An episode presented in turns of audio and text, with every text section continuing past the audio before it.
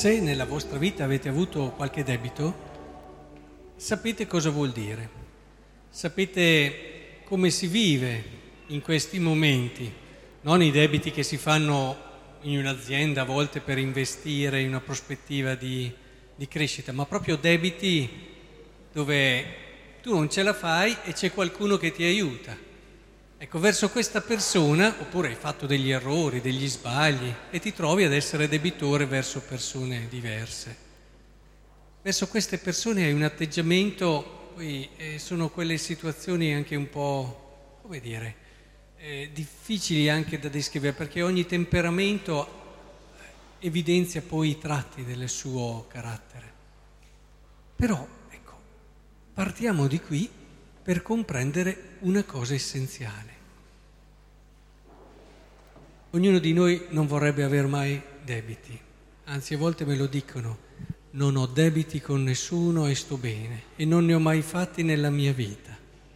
Però questa è un'affermazione che non è vera. Non è vera, perché i debiti, il debito ce l'abbiamo tutti. Ce l'abbiamo tutti, come ci dice San Paolo, dall'uomo più povero all'uomo più ricco. Potresti avere anche mezzo mondo, ma tu questo debito ce l'hai. Fratelli, dice Paolo, non siate debitori di nulla a nessuno se non, e questo c'è, dell'amore vicendevole. È bello che venga visto come debito, perché ci fa capire con che atteggiamento dobbiamo rivolgerci all'altro, e qui si parla proprio di altro, non del tuo amico, della persona con cui ti trovi bene, di quello con cui hai affinità, di quello almeno indifferente, no, l'altro. E dentro all'altro è talmente grande altro che ci sta anche chi ti fa del male, chi ti sta su e chi a volte ha sbagliato contro di te. Io verso l'altro ho questo debito di un amore vicendevole. Stupendo.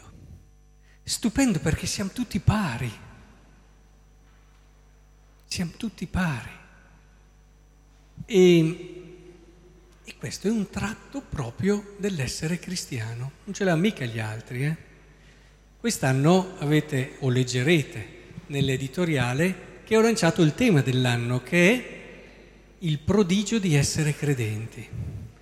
Eh, sulla base di quello che Crisostomo ci diceva, che se un cristiano, cioè tutti noi, facesse quello che deve, i pagani lo ammirerebbero più di coloro che fanno prodigi.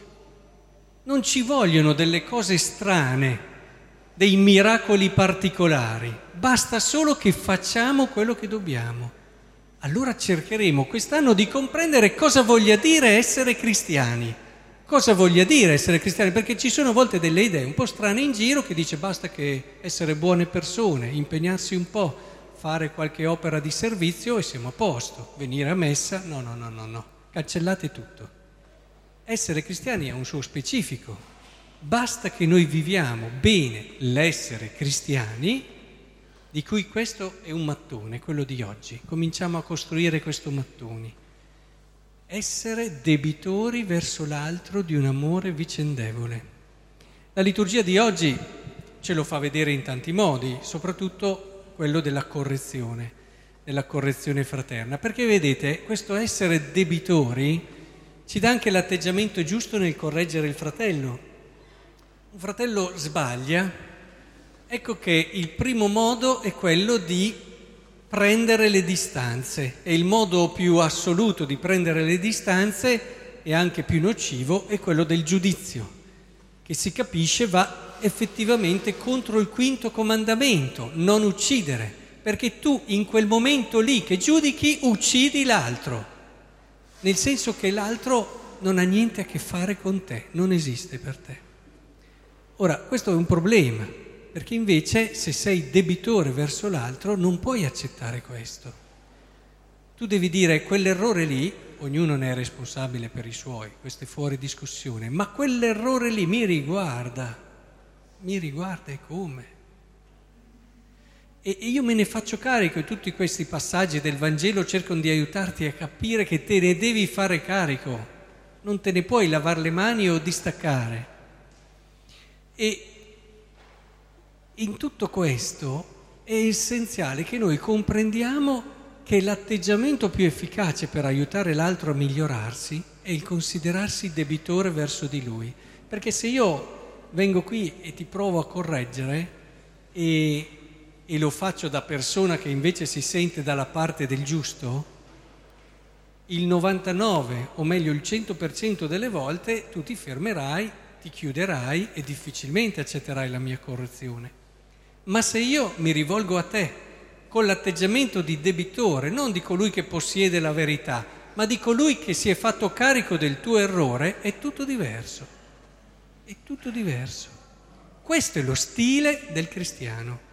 Quante volte invece si vedono dei cristiani giudicare in nome della verità che posseggono loro, in nome di quello che è il giusto e hanno un atteggiamento anche verso chi sbaglia che non è evangelico, nella maniera più assoluta, e loro lo sponsorizzano come evangelico, dicendo che è un dovere di verità. Calma, calma, il dovere di verità c'è, ma è tutto un altro atteggiamento ed è tutto un altro stile.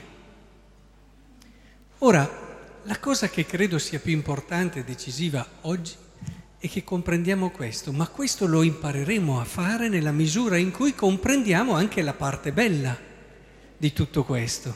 Perché se noi non intravediamo un bello, difficilmente ci metteremmo lì a dire, beh sì, effettivamente io sono debitore verso tutti, debitore verso tutti. Io sono convinto che chi ha avuto dei debiti mi capisce meglio perché andare verso tutte le persone con l'atteggiamento con il quale vai verso un tuo creditore, stupendo. Questo è il Vangelo. Ora, qual è la parte bella? Qual è la parte straordinaria del vivere questo spirito? Ah, ne parla nel Vangelo dicendo quando due o tre sono uniti nei nomi sono in mezzo a loro, no? E tutto è basato sulla relazione, tutti i termini qui nel Vangelo sono tantissimi. La parte bella è questa. Dio c'è, questo. Dio è qui anche adesso. Vi siete mai chiesti perché non lo vediamo? Perché è spirito?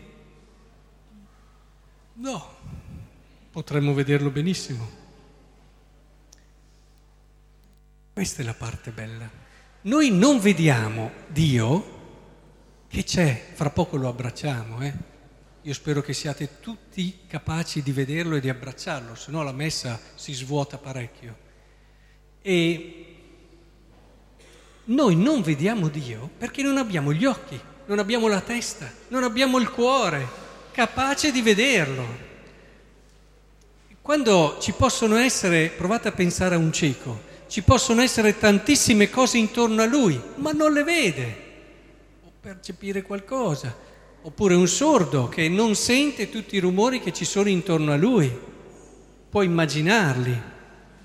Ora, noi credenti non vediamo Dio che c'è perché non abbiamo la mente, gli occhi capaci di fare questo, perché per vedere Dio occorre uno stile come quello che abbiamo accennato. Questo è solo un mattone, ma lo costruiremo. Se non apriamo il nostro cuore alla carità, Dio non lo vedremo mai. Non lo vedremo mai. Invece accor- vi accorgerete di una cosa, che più riuscite a entrare in questo spirito, del sentirvi ad esempio debitori verso l'altro di un amore vicendevole, più vi accorgerete che avete gli occhi che cominciano a intravedere cose che non vedevate prima cominciate a sentire una presenza che non sentivate prima. Capitemi che quando parlo di vedere Dio non parlo di visioni, quelle lì non sono neanche le cose più importanti. Parlo di quel senso di presenza che è più sicuro di una visione. Quella certezza che c'è Dio che ti avvolge, ti riscalda e ti dà forza, che è più sicuro di vederlo, perché se hai una visione puoi anche dubitare di aver visto male, puoi anche dubitare di tante cose, ma se sei sicuro che c'è Dio, perché lo vedi con gli occhi veri della tua persona, della tua anima, allora è tutta un'altra vita. Che meraviglia! poter vedere il Dio che c'è già e che solo la nostra chiusura di occhi e di cuore non lo riesce a vedere. Che meraviglia! Ecco allora perché è importante incamminarsi in quella via prodigiosa che è l'essere cristiani, in quella via meravigliosa che è l'essere cristiani. Non c'è vita più bella, lo sappiamo bene. Occorre però viverlo in tutto quello che è. Cominciamo da questo primo passo iniziare da questa logica dove io mi sento debitore verso l'altro di un amore vicendevole.